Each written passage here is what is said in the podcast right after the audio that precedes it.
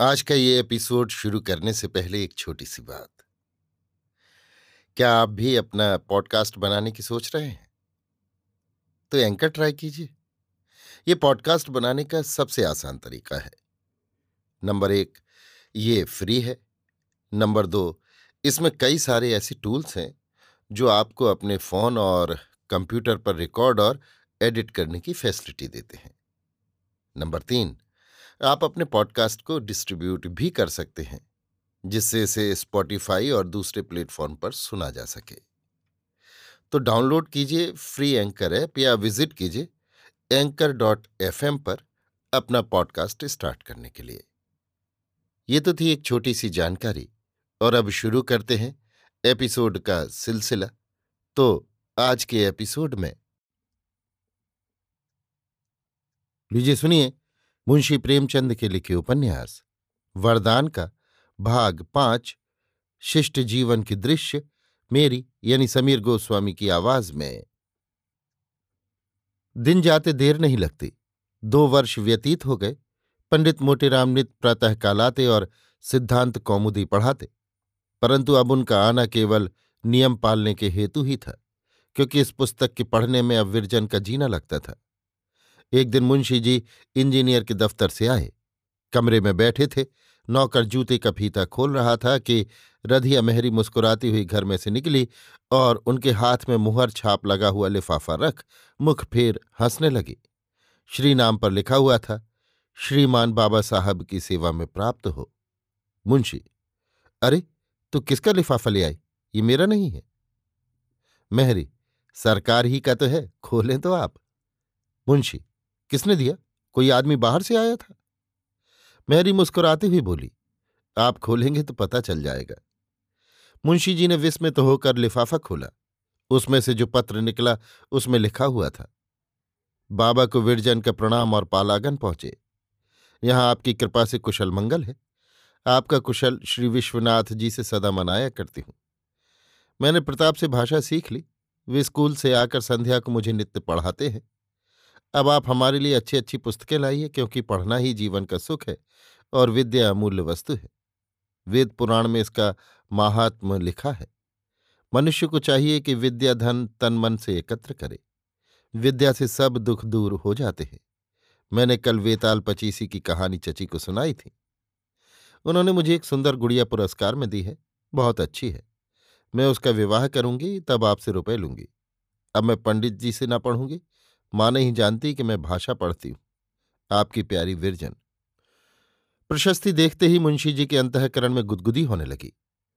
फिर तो उन्होंने एक ही सांस में सारी चिट्ठी पढ़ डाली। मारे आनंद के नंगे पाँव हँसते हुए भीतर दौड़े। प्रताप को गोद में उठा लिया और फिर दोनों बच्चों का हाथ पकड़े हुए सुशीला के पास गए। उसे चिट्ठी दिखाकर कहा, बूझो किसकी चिट्ठी है? सुशीला, लाओ हाथ में दो, देखो। मुंशी जी नहीं, वहीं से बैठी बैठी बताओ, जल्दी। सुशीला बूझ जाऊँ तो क्या दोगे? मुंशी जी, पचास रुपये दूध के धोए हुए। सुशीला पहले रुपए निकाल कर रख दो, नहीं तो मुकर जाओगे। मुंशी जी, मुकरने वाले को कुछ कहता हूँ? अभी रुपए लो, ऐसा कोई टुटपुंज ये समझ लिया है?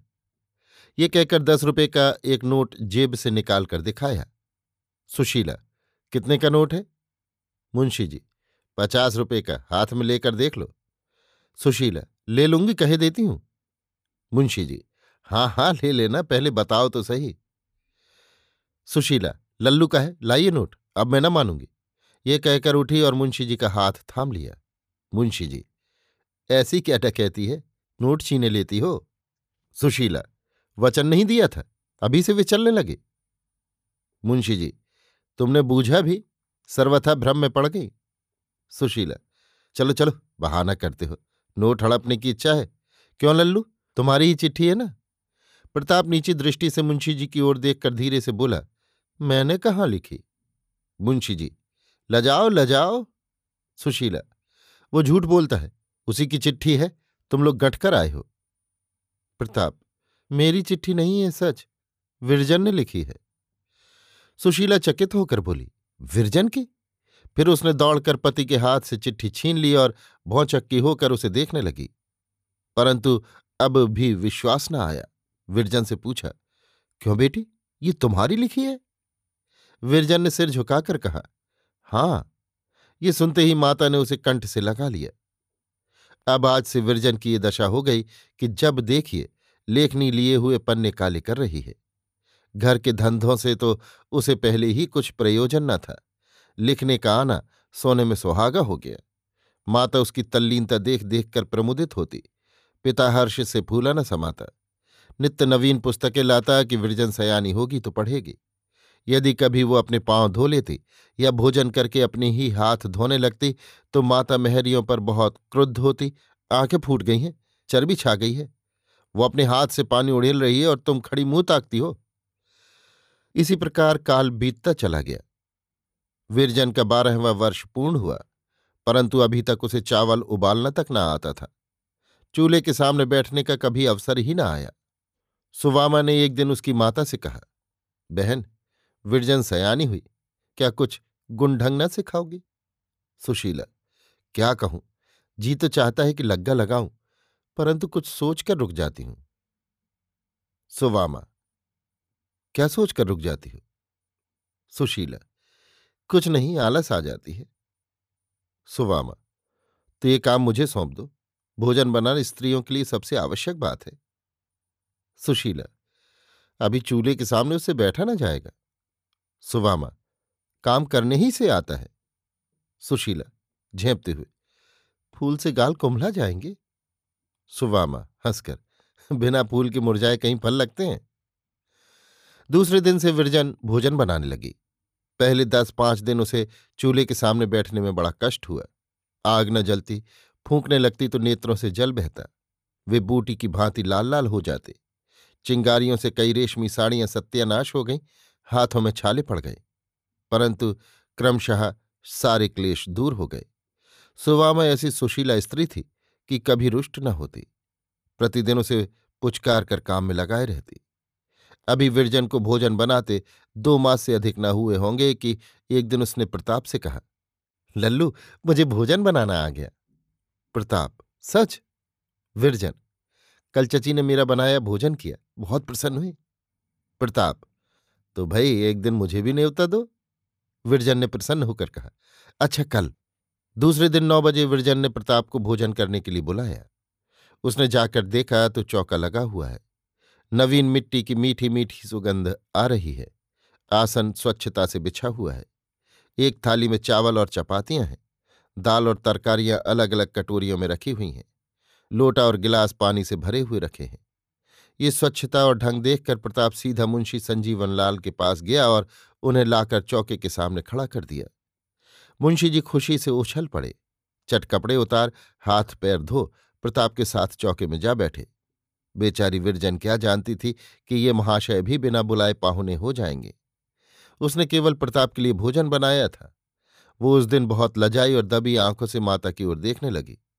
सुशीला ताड़ गई, मुस्कुराकर मुंशी जी से बोली, तुम्हारे लिए अलग भोजन बनाए लड़कों के बीच में क्या जाके कूद पड़े? व्रजरानी ने लजाते हुए दो थालियों में थोड़ा थोड़ा भोजन परोसा। मुंशी जी, विरजन ने चपातियाँ अच्छी बनाई हैं, नर्म श्वेत और मीठी। प्रताप चावल देखिए, छिटक दो और चुन लो। मुंशी जी, मैंने ऐसी चपातियाँ कभी नहीं खाई। सालन बहुत स्वादिष्ट है। विरजन छछा को शोरबेदार आलू दो। ये कहकर प्रताप हंसने लगा। विरजन ने लजाकर सिर नीचे कर लिया। पतीली शुष्क हो रही थी। सुशीला, पति से, अब उठोगे भी?